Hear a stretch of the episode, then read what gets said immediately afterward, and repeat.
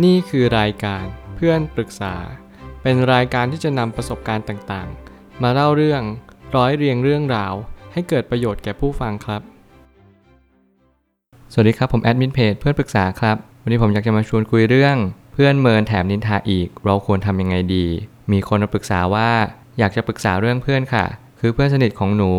นำหนูไปดินทารับหลัง แล้วพอหนูไปนั่งด้วย เขาก็ทำเหมือนแบบอีนี่มาอีกแล้วเหรอ ดูออกทั้งหน้าตาและสายตาค่ะ แล้วหนูก็ไม่รู้ว่าจะทำตัวยังไงดี แต่หนูคิดว่าเขาเป็นเพื่อนที่ดีที่สุดสำหรับหนู หนูควรทำยังไงดีคะ คือการที่เราจะไปคาดหวังให้เขาชอบเราหรือรักเราเนี่ย ไม่ใช่ฐานะที่ทำได้ มันหมายความว่าบางครั้งเนี่ยการที่เราเป็นเพื่อนกัน การที่เรามีความสัมพันธ์อื่นๆ เช่น เป็นแฟน เป็นพ่อแม่พี่น้อง บางทีความสัมพันธ์เหล่านั้นอาจจะไม่ใช่ฐานะที่เราจะไปคาดหวังว่า เขาจะต้องรู้สึกดีกับเรา เขาจะต้องชอบเราหรือว่า เขาจะต้องคิดดีกับเราเท่านั้น เพราะบางครั้งเนี่ยมันมีทั้งดีและไม่ดี โลกนี้มีทั้งสองอย่างอยู่เสมอ บางครั้งอาจจะเจอเพื่อนที่เขาดูสนิทกับเรา แต่เขาอาจจะไม่ค่อยชอบหน้าเราก็มีเหมือนกัน หรือบางครั้งเราอาจจะพบกับเพื่อนที่ไม่ค่อยสนิท และเขาอาจจะชอบเรามากๆ ก็มีเหมือนกัน ซึ่งผมกำลังจะสื่อว่าหลาย ๆ ครั้งเนี่ยเราชอบไปคาดหวังในการที่ทำให้เขาเนี่ยมาชอบเรา หรือว่าเขาจะต้องต้อนรับในสิ่งที่เราไปอยู่เสมอ ซึ่งบางทีมันอาจจะไม่ได้เป็นแบบนั้นก็ได้ ผมเลยตั้งคำถามขึ้นมาว่า ถ้าคำนินทานั้นไม่ใช่ความจริง เราก็ไม่จำเป็นต้องไปทำอะไรเลย เพราะยิ่งทำอะไรก็ยิ่งไม่มีอะไรดีขึ้นคำนินทานั้นเป็นของคู่โลกอยู่เสมอ อยู่หนึ่งในโลกธรรมมีนินทาก็มีสรรเสริญ สิ่งเหล่านี้มันเป็นของคู่โลกอยู่แล้ว ไม่ว่าคุณจะอยู่ตรงบริบทใด อยู่ตรงไหน คุณก็ย่อมถูกนินทาเป็นแน่ เพราะว่าไม่มีใครในโลกไม่ถูกนินทา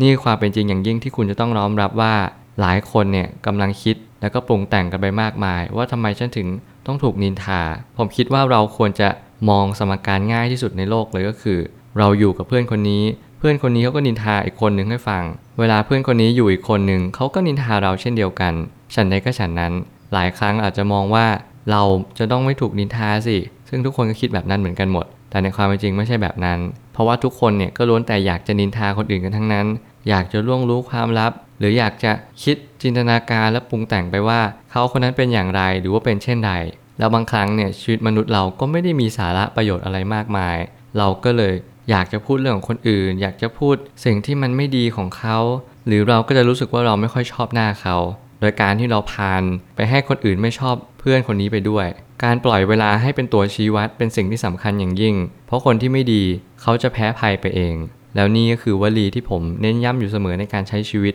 และผมอยากจะแบ่งปันว่า เราจะต้องปล่อยเวลาให้เป็นตัวชี้วัด เมื่อไหร่ก็ตามที่เราทำดีที่สุดแล้ว เราย่อมมาลึกรู้แบบนี้อยู่แก่ใจ ว่าการที่เราจะไปทำอะไร ไม่ใช่ฐานะที่จะทำได้ เพราะบางครั้งเนี่ยคำนินทา มันเป็นคำที่เราไม่รู้จริง ๆ และอีกอย่างก็คือมันเป็นคำที่ไม่จริงด้วยซ้ำแล้วผมจะเสริมไปอีกนิดนึงว่า ถ้าเกิดสมมติมันเป็นคำจริงก็ตาม เราก็ไม่จำเป็นต้องโกรธ ถือซะว่าชีวิตเราเป็นอุทาหรณ์ให้กับคนอื่น การที่คุณเจอเรื่องที่มันไม่จริงเนี่ย คุณไม่จำเป็นต้องรุกอยู่แล้ว เพราะคุณรุกไปไม่มีประโยชน์ สุดท้ายแล้วชีวิตก็คือการเรียนรู้ในการตั้งรับ อย่างไรให้มีสติมากที่สุด เมื่อไหร่ก็ตามให้เรามีสติ เราก็จะไม่หลงไม่ประมาท แล้วมองว่าทุกอย่าง ไม่ว่าจะจริงหรือไม่จริง ก็ล้วนแต่ผ่านมาแล้วผ่านไปกันทั้งนั้น ไม่จำเป็นต้องไปติดข้องอะไรให้มันมาก วันหนึ่งอยู่ดีๆ เราก็โดนมองแรงใส่ หรือว่าเราอาจจะโดนเมิน เราก็ยิ่งไม่ต้องทำอะไร อาจจะออกห่างมาเลยดีที่สุด แล้วนี่คือความเป็นจริงของชีวิต ผมได้ลองทำวิธีนี้กับตัวเราเองตั้งแต่ตอนสมัยเรียน แล้วผมเชื่อว่ามันเป็นประโยชน์จริง ๆ ผมเลยอยากจะมาแชร์กับทุกคนว่า การที่เราเจอปัญหาอะไรมากมายเนี่ย เราแทบจะไม่ต้องทำอะไรเลยด้วยซ้ำเราขอแค่เพียงออกจากเหตุการณ์นั้นมา แล้วเราก็มองว่าการที่เราทำอะไรลงไปเนี่ย ขอให้ซอฟที่สุด ขอให้เบาบางที่สุด เพราะว่าการที่เราทำอะไรมากมาย มันไม่มีประโยชน์อะไรเกิดขึ้น รังแต่จะมีปัญหา รังแต่ทุกอย่างจะแย่ลง สิ่งที่ยากที่สุดคือการปรับตัวเข้ากับสถานการณ์ต่างๆ แต่นี่แหละคือตัวชีวิตในอนาคตของเราเอง ถ้าเรารู้แบบนี้เราจะพยายามปฏิบัติตัวเข้ากับสถานการณ์นั้นๆ เรารู้ว่าการปรับตัวคือสิ่งที่ยากที่สุด แต่สิ่งที่ยากที่สุดนั่นแหละ ย่อมให้ผลลัพธ์ที่มหาศาลที่สุด และยิ่งใหญ่ที่สุดในโลก โดยประมาณมิได้เลย เมื่อเราเข้าใจแบบนี้ เราก็จะเรียนรู้ว่าการเข้าหาเพื่อนเนี่ยบางครั้งเราต้องดูจังหวะด้วยว่าเพื่อนเขารู้สึกไงกับเรา ราะแต่ละคนหรือว่าแต่ละวันเนี่ยจะเปลี่ยนแปลงไปทุกวัน ถ้าเพื่อนอารมณ์ไม่ดี เราไม่จำเป็นต้องคุย ถ้าวันไหนเพื่อนอารมณ์ดีโอเค เราเข้าไปคุยได้ สิ่งเหล่านี้เราจะเจอทุกๆ เทอม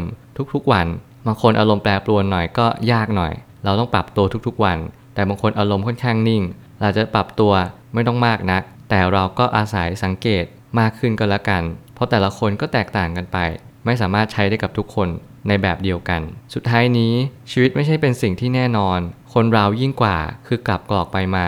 วันนี้ดีกับเรามาก วันหนึ่งก็แย่กับเรามากได้เช่นกัน จงสังเกตคนให้ออก ผมก็จะเน้นย้ำตรงข้อนี้ให้มากๆว่า เราต้องสังเกตคนให้เป็น ดูคนให้ออก เราจะได้ใช้คนเป็น ไม่เช่นนั้นเราจะไม่สามารถที่จะใช้ชีวิตอย่างมีความสุข หรือว่าเราจะรู้ว่าเขากำลังนินทาเรานินทาเรื่องอะไร หรือว่าไปสังเกตว่าเขากำลังมองเราด้วยสายตาอะไร สิ่งเหล่านี้มันก็จะช่วยให้เรา รู้ตัวเองแล้วก็ประเมินตัวเองได้มากขึ้นว่า เราควรจะปรับปรุงอะไรไหม ถ้าเราปรับปรุงได้เราควรปรับปรุงเลย แต่ถ้าเราปรับปรุงไม่ได้ก็โอเค ถือว่ามันเป็นตัวตนของเราจริง ๆ แล้วกัน สิ่งเหล่านั้นไม่ใช่เป็นหน้าที่เราที่เราต้องปรับตัวแล้ว เป็นหน้าที่ของเพื่อนที่เพื่อนจะต้องยอมรับในตัวเราบ้าง แต่ถ้าเพื่อนคนนี้เขาไม่สามารถยอมรับในสิ่งที่เราเป็นได้จริง ๆ ก็หันมาอยู่คนเดียว หันมาทำกิจกรรมคนเดียวลองดูว่าบางครั้งเนี่ยเราทำอะไรได้มากที่สุด เพื่อจะได้เรียนรู้จากตัวเองมากขึ้น แล้วเวลาที่คุณเติบใหญ่ขึ้นไป หรือเติบโตขึ้นไป คุณจะพบตัวเองเร็วกว่าคนอื่น นี่คือประโยชน์ของการไม่มีเพื่อนแล้วก็อยู่คนเดียว ผมเชื่อว่าทุกปัญหาย่อมมีทางออกเสมอ ขอบคุณครับ รวมถึงคุณสามารถแชร์ประสบการณ์ ผ่านทาง Facebook Twitter และ YouTube และอย่าลืมติด Hashtag เพื่อนปรึกษา